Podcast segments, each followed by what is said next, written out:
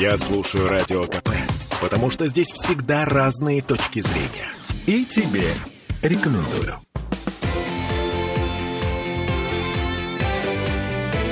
Картина недели. Нихау, или как наша жизнь изменится после встречи Путина и товарища Си. Или не изменится? Говорим об этом сегодня с Александром Сергеевичем Записоцким, ректором Санкт-Петербургского гуманитарного университета профсоюзов. Александр Сергеевич, здравствуйте. Здравствуйте. Ну вот смотрите, Александр Сергеевич, э, гуляет у нас два мнения. Значит, первое мнение — это то, что встреча эта не решила практически ничего для нас, но очень многое решила для Китая. То есть это такой э, флаг яркий для Европы и Америки, что, мол, э, мы точно против. Я имею в виду в данном случае декларацию товарища Си. Есть второе мнение, что мы таким образом попадаем под вассалиат Китая. Я бы, в общем, как-то ни к тому, ни к другому бы не присоединялся, потому как для меня вообще ничего неожиданного нет в происходящем. И есть серьезные большие процессы, за которыми я как ученый много лет наблюдаю. Я был во всех частях основных Китая, э, побывал в Шанхае, побывал в Пекине, побывал в глубинке, безусловно, побывал в странах, которые рядом с Китаем, таких как Южная Корея, например. Вот. И я должен сказать, что мы видим вот то, что произошло в Москве, Э, там, конечно, есть публичная сторона, она складывается из, э, ну, вот того пиар-эффекта, который устроили СМИ вокруг этого. С- он, со всех сторон, причем, да, заметьте, да? Он совершенно понятен, да. Американцы как бы в шоке, Россия как бы раздувает то, что американцы в шоке. Вот, и очень много поверхностных мнений, как все это трактовать.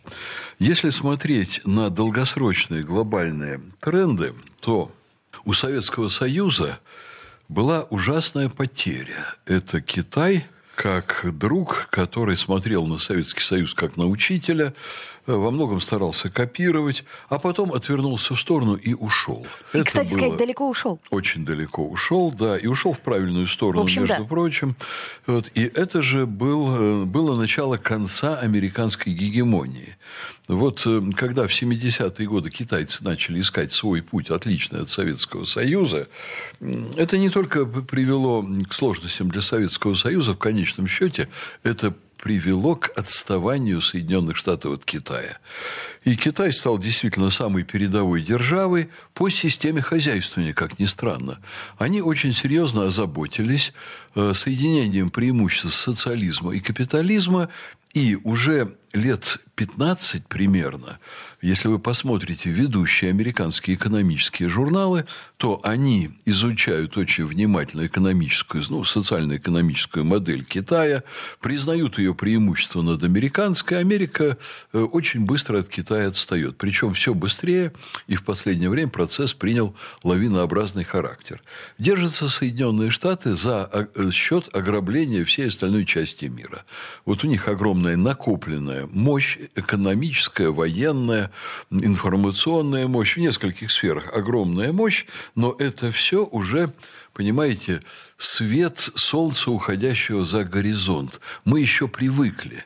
Вот к их старой репутации мы привыкли к мифам о их превосходстве, о преимуществе их образа жизни. А передовая страна, конечно, на сегодня в мире, если иметь в виду макромодели, то это Китай.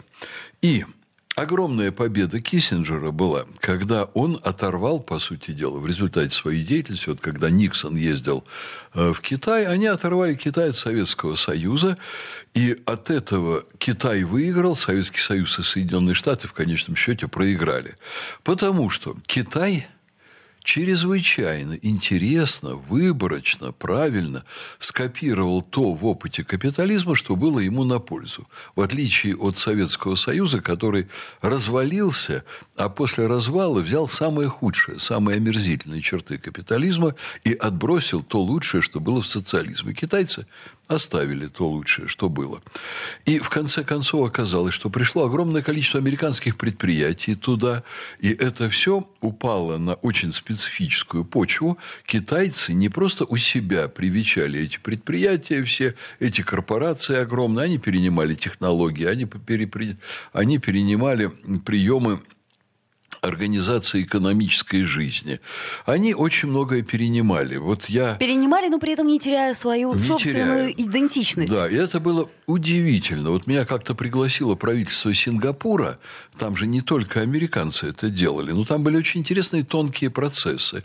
Вот я летаю на вертолете с одним из министров Сингапура, а он мне показывает, вы видите, вот там стену домов, а там э, в, ну, на, не, на очень большом удалении с вертолета очень хорошо видно стена домов, которые выглядят как небоскребы.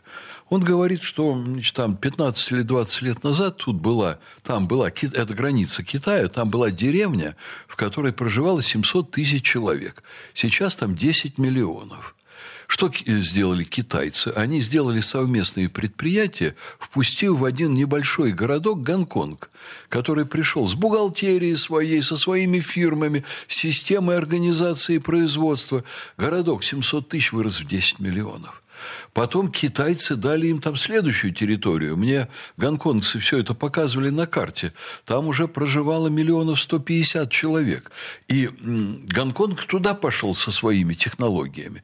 И американцы, не отдав... Ой, простите, китайцы, не отдавая Гонконгу, вот как у нас говорят, контрольный пакет акций, сохраняя полный контроль, они применили западные технологии, они применили нормы британского права, они для бизнеса наиболее более выгодные намного, чем вот те нормы, которые у нас, потому что мы идем в русле немецкого права. Вот для бизнеса это менее предпочтительный вариант.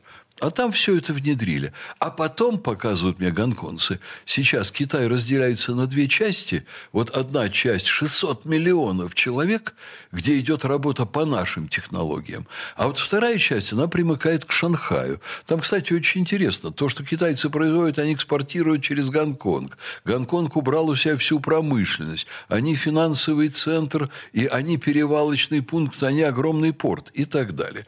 Настолько интересно китайцы работают, работают. Есть две конкурирующие модели. Вот то, что вокруг Шанхая, половина Китая, и другая половина, которая вокруг Гонконга.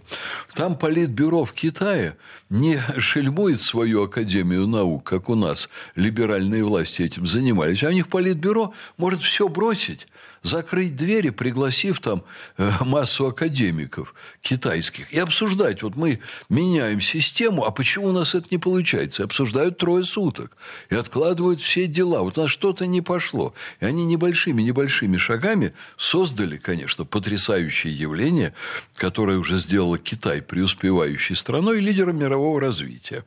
Дальше. Американцы вдруг увидели, что они сами вырастили из ничтожного Китая, у которого было 2% мирового продукта, вот, транслируя туда свои технологии, позволяя китайцам отбирать лучшее, они вырастили себе огромного конкурента. Ну, собственно, то же самое было в свое время с Японией, которую никто не воспринимал всерьез.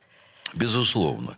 И вот теперь они одержимы идеей, модель-то их хуже – и естественный исторический процесс, свободная конкуренция и так далее, они приводят к тому, что Америка, она необратимо совершенно откатывается на второй, будем так предполагать, ну, я уж не берусь сказать, на третий план. Ну, вот. Э, знаете, да. пока еще все-таки рано нет, об этом говорить. не рано так говорить. Это давно было пора заметить. Она совершенно необратимо уходит как мировой лидер с авансцены исторического развития вместе со всем Западом своим, который там еще более тухлый, чем сегодняшняя Америка. Дальше Значит, они начинают наседать на Китай, пытаясь его сдерживать. Они не пытаются победить в конкуренции. Вот я не знаю, наши радиослушатели заметили или нет, но Соединенные Штаты до определенного момента шли по модели глобализации. Вот сделать весь мир свободным, чтобы мы могли прийти куда угодно, чтобы мы имели большие возможности, чтобы нас не стискивали границы других государств, чтобы нам не мешали законодательства других государств, свободная торговля, никаких барьеров. И это было до момента, когда ушел Барак Обама. Последнее достижение Барака Обамы была удивительная система свободной торговли, которую он выстраивал в Азиатско-Тихоокеанском регионе. Но как только он закончил ее выстраивать, пришел Трамп и сказал, нет, нам это все не нужно. Нам не нужна система свободной торговли. Нам нужны, обратите внимание, двусторонние отношения между Америкой и каждой из стран там. То есть не надо общего рынка там. Вот наедине с каждой страной мы их задавим, мы их победим, а вот если они все вместе и полная свобода, да еще в этой свободе присутствует Китай и поднимающая голову Индия намного медленнее, чем Китай. Это связано с религией, это связано еще с рядом вещей. Но вообще-то в Индии уже примерно 150 миллионов человек живут даже не в сегодняшнем дне, по нашим понятиям, а в завтрашнем. Это технологические города, это очень образованное население. Мы знаем, что у них программисты хорошие, а у них уже очень много чего хорошего в технологиях. И Соединенные Штаты, конечно, в большой озабоченности.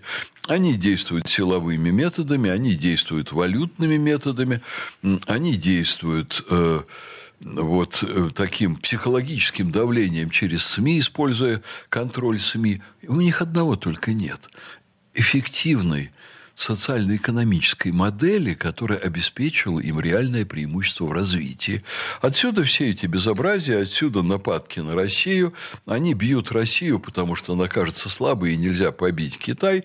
А что Китай делает в этой ситуации? Он возвращается к союзу с Россией, от которой они ушли много лет назад. Это давно видно, и это очень мощный, очень логичный процесс, который развивается под влиянием американского идиотизма и неумения. Вот насколько этот союз будет равным союзом, мы поговорим буквально через несколько минут. Не переключайтесь, сейчас у нас реклама. Картина недели. Я слушаю Радио КП, потому что здесь самые осведомленные эксперты. И тебе рекомендую. Картина недели. Вновь возвращаемся в эфир. Александр Сергеевич Записоцкий, ректор Санкт-Петербургского гуманитарного университета профсоюзов, и я, Ольга Маркина. И продолжаем наш разговор. А, Александр Сергеевич, вот вы говорите слово «союз», но союз предполагает абсолютно равноправное... Это кто сказал? Вот союз мужчины и женщины, например. Вот что он там равноправное предполагает? Так, Мужчина Сергеевич. должен пахать, содержать семью, а женщина должна делать домашний очаг, да? Хорошо, тогда кто в этом союзе? Китай, Россия, женщины, если а так? А не надо вот так механически сравнивать. Я говорю только о том, что совершенно не обязательно союз может быть союзом двух идентичностей. Каждая страна может вносить что-то свое, извлекать свою выгоду. С Китаем развиваются очень продуманные Путиным отношения у страны. Как они могут быть равными, когда у нас последние 30 лет западная, ультра даже западная, еще хуже, чем у Америки, социально-экономическая модель, которая сдерживает наше развитие. Мы могли бы уже быть богаче на душу населения, чем Саудовская Аравия и Объединенные Арабские Эмираты. Гипотетически могли бы. Да не гипотетически. Но мы могли бы жить в яблоке. Могли бы. Все, нет, все возможности для этого реальные были. Были. Нам мешает мешает только пятая колонна и западный уклад, который пятая колонна у нас насаждает. И сегодня сторонники Запада, такие как Познер там и так далее, они кликушествуют, они мантры вчерашнего дня нам повторяют, они пытаются утянуть. И сегодня олигархи суетятся и вокруг правительства, и в кабинетах правительства, пытаясь удержать совершенно проигрышную для страны ситуацию, которая им самим видна. Потому что наши олигархи – это никакие никакие не бизнесмены, это в громадном большинстве своем жулики. Сегодня вокруг нашего чиновничества куча прилипал там, которые пилят бюджеты, которые подводят армию, которые разворовывают армейские склады и так далее. Надо, как в Китае, конечно, расстреливать. Подождите, Давно Александр пора. Сергеевич, так вот, да. э, что изменит наш союз э, с Китаем? Ну, давайте сейчас на э, среднесрочную перспективу. Хорошо, на ближайшую перспективу. У нас идет э, специальная что изменит, военная что операция.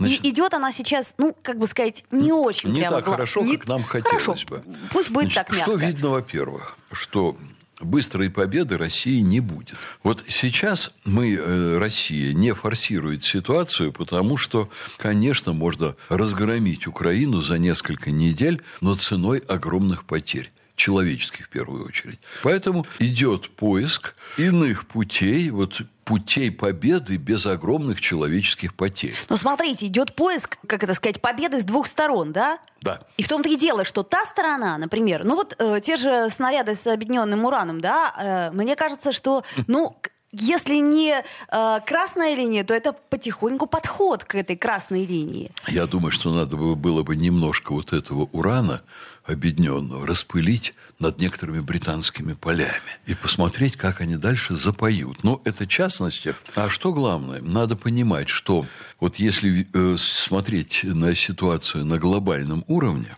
Запад вроде бы очень быстро объединился, они очень быстро консолидировались, они, э, ну, Соединенные Штаты очень быстро подмяли под себя всех недовольных и разрушили Германию и так далее. С другой стороны, процесс есть совсем иной, который движется менее заметно, но совершенно неотвратимо и будет иметь чудовищные последствия для Запада. Весь мир объединяется в коалицию против Запада и против гегемонии Соединенных Штатов. Но ну, весь Они... мир вы имеете в виду сейчас э, что под понятием весь мир? У нас а, пока есть... А все, э, все, что не Запад. А, то есть как бы саудиты, да, часть саудитов, предположим, там Китай, э, ну то есть вы я пытаюсь правильно называете. понять э, противостояние. Это очень разные культуры, это очень разные идеологии, это очень разные стили жизни, это очень разный менталитет. И одна объединяющая основа есть точно. Никто не хочет видеть Соединенные Штаты мировым гегемоном. Да, но однако специальную военную операцию ведет только Россия. И это всех очень устраивает.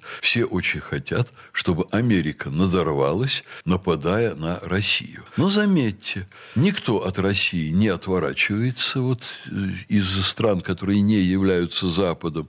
Все ведут очень лояльную политику. В своих интересах у Америки еще огромные рычаги в виде там валютной системы, системы, тысяча военных баз и так далее. Подождите, никто это кто? Вы имеете в виду, например, Турцию, которая ведет такую хитрую, а все скользкую, вот двойную такую, Все ведут политику. вот такую хитрую политику. А африканские страны? Вот Африка вообще-то, между прочим, возможно, вполне, но это такая ситуация фантастическая, вообще избрала бы Путина президентом Африки. А когда идет голосование в ООН, там очень многие страны голосуют за антироссийскую резолюцию. Хотя Путин там безумно популярен. Когда доходит дело до там каких-то голосований, смысл такой, Россия это вроде бы не повредит, но Америка нам не нагадит. Она еще может нагадить.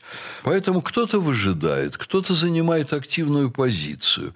Но принципиальными являются случаются такие вещи, как, например, установление дипломатических отношений между Ираном и Саудовской Аравией, я мог бы назвать очень много других событий, менее заметных и менее бросающихся в глаза, но все страны мира объединяются против американской гегемонии. Чем это закончится? Понятно. России будет сложно. Она оказалась на переднем крае. И, да я прямо скажу, очень многие прячутся за спину России. Ну, может быть, в долгосрочной перспективе вы правы. Может быть, в долгосрочной перспективе это окончится, так сказать, в не пользу России. Я говорю, не д- сомневайтесь. В долгосрочной. А пока Но у нас положение, есть, э... положение неприятное. Хотя, я вам должен сказать, что никакой катастрофы не видно, кроме того, что, конечно, гибнут наши люди там на границе с Украиной.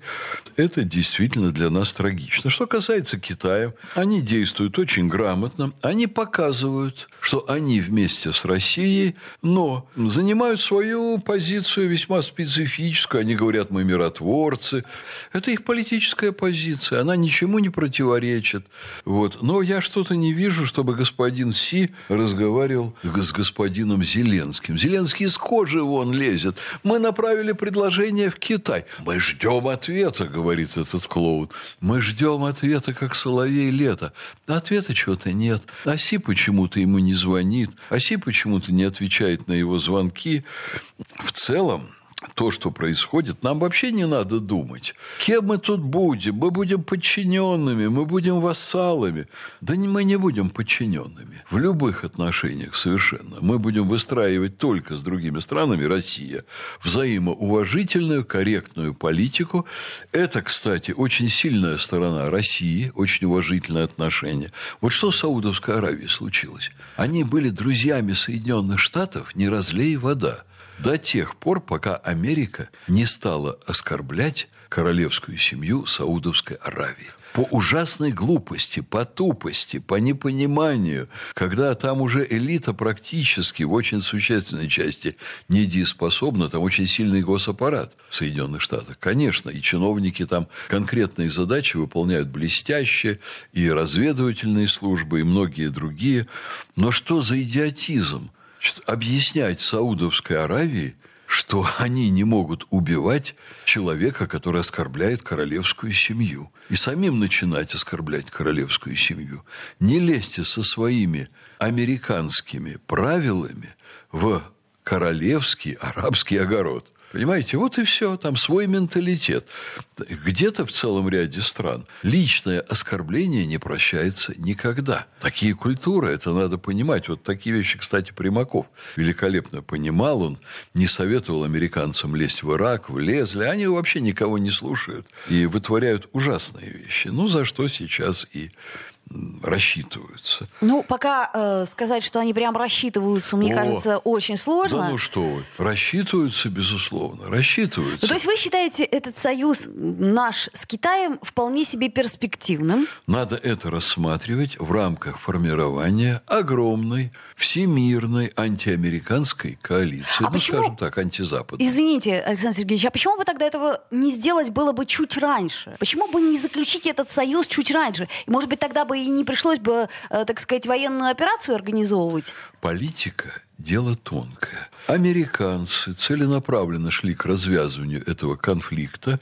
И у меня, например, была масса информации о том, что Украина собирается нападать ну, на Донбасс, скажем так, а вообще-то на Россию, за несколько недель до того, как Россия начала спецоперацию. Были очень явные симптомы, я получал из Западной Европы различные сигналы. Например, в Мариуполе собрали 200 западных журналистов, которые ждут э, введения украинских войск на Донбасс. Ждут, ждут, ждут, ждут. Об этом становится известно широкому кругу людей в конечном счете. Вот я эти сведения получал с Запада. Я понимаю, но если бы у нас был такой сильный, огромный э, союзник и партнер, может быть, и вправду бы ничего этого не было. Китайцы, между прочим, никому не угрожают. Китайцы говорят о том, что это миролюбивая страна, у них своя политика, поэтому я бы вот в некоторых направлениях даже ну, не предлагал бы радиослушателям нам вместе поразмышлять. Э, политика – дело тонкое, Восток – дело тонкое.